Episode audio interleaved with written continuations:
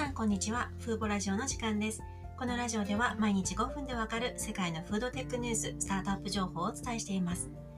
今回のお話は昆虫食に関するニュースですので、もしかしたら苦手な方もいるかもしれないです。まず皆さんにお聞きしたいんですけど、いわゆる昆虫食と言われるものを食べたことってあるでしょうか？私自身はイナゴの佃煮を食べたことがあります。私は関東の生まれで関東で育った人間なんですが子供の頃からイナゴの佃煮を食べるのが当たり前だったんですね。おそらく祖母がイナゴの佃煮を自分で作っていたので遊びに行くたびにテーブルの上にイナゴが並んでいてそれをおやつに食べるっていうような感じでした。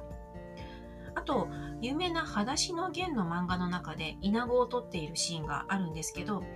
この漫画は戦争に関する漫画ですのでおそらくその戦争の時代にイナゴは貴重なものだったんだっていう刷り込みのようなものがあったと思うんですね。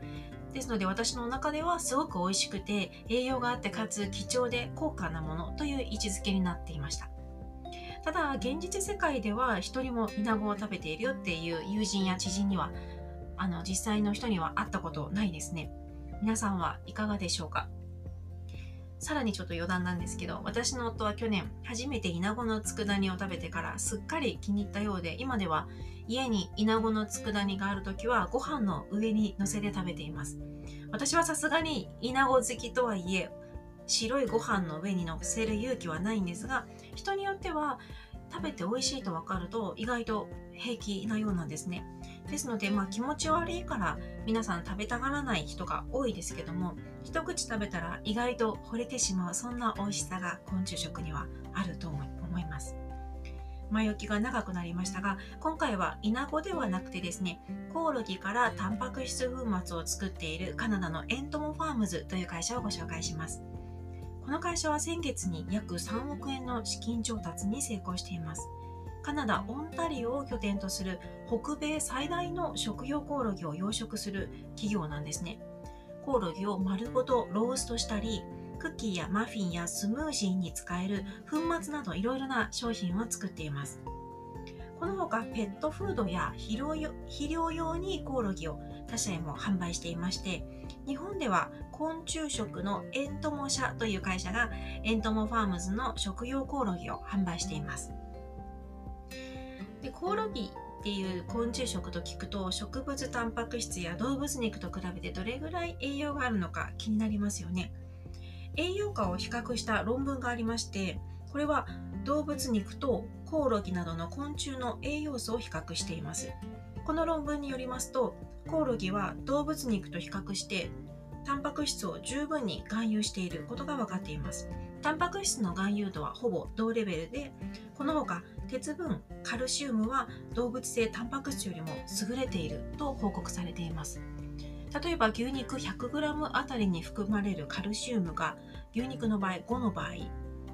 コオロギでは104と約20倍になっています。あと牛肉 100g あたりの鉄分が1.95に対してコオロギは5.46と栄養価が高いことがわかります。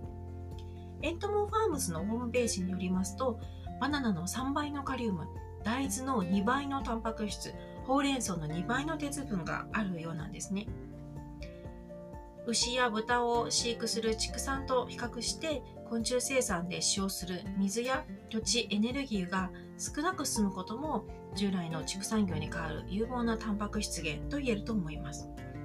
で飼育に関するコストなどを調べてみたんですけどもコオロギは狭いスペースでも飼育が簡単で成長が早く効率よく生産できるようなんですね。あと雑食なので残ったものを与えればいいのでフードロス問題の解決にも寄与する可能性があるとされています。気持ちの抵抗さえなければ良質なタンパク質源になりますよね。2030年にはタンパク質の供給が足りなくなると言われていて昆虫食は食糧危機への対策としても注目されています。エントモファームズのようにコオロギを原料に作る企業は他にもありまして例えばベトナムのクリケットワンという会社はコオロギからタンパク質やオイルを作っています。この会社は昨年にハンバーガー用のパテコオロギ由来のパトを作るために資金調達をしています。ちなみに食感が滑らかになるように外骨格硬い部分は取り除いているようです。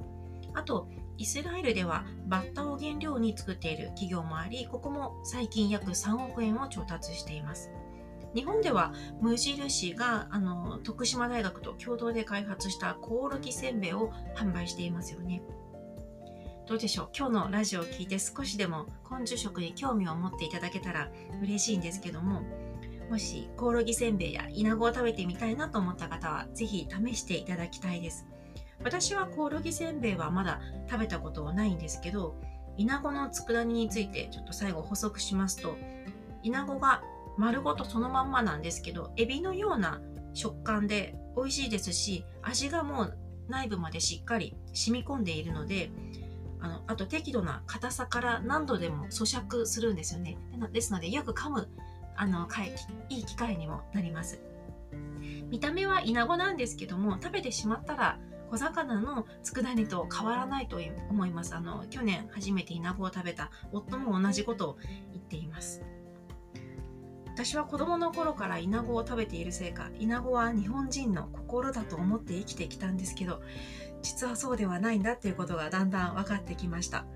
日本人は意外とイナゴを食べないんだなって分かったのがもう30過ぎてからですね。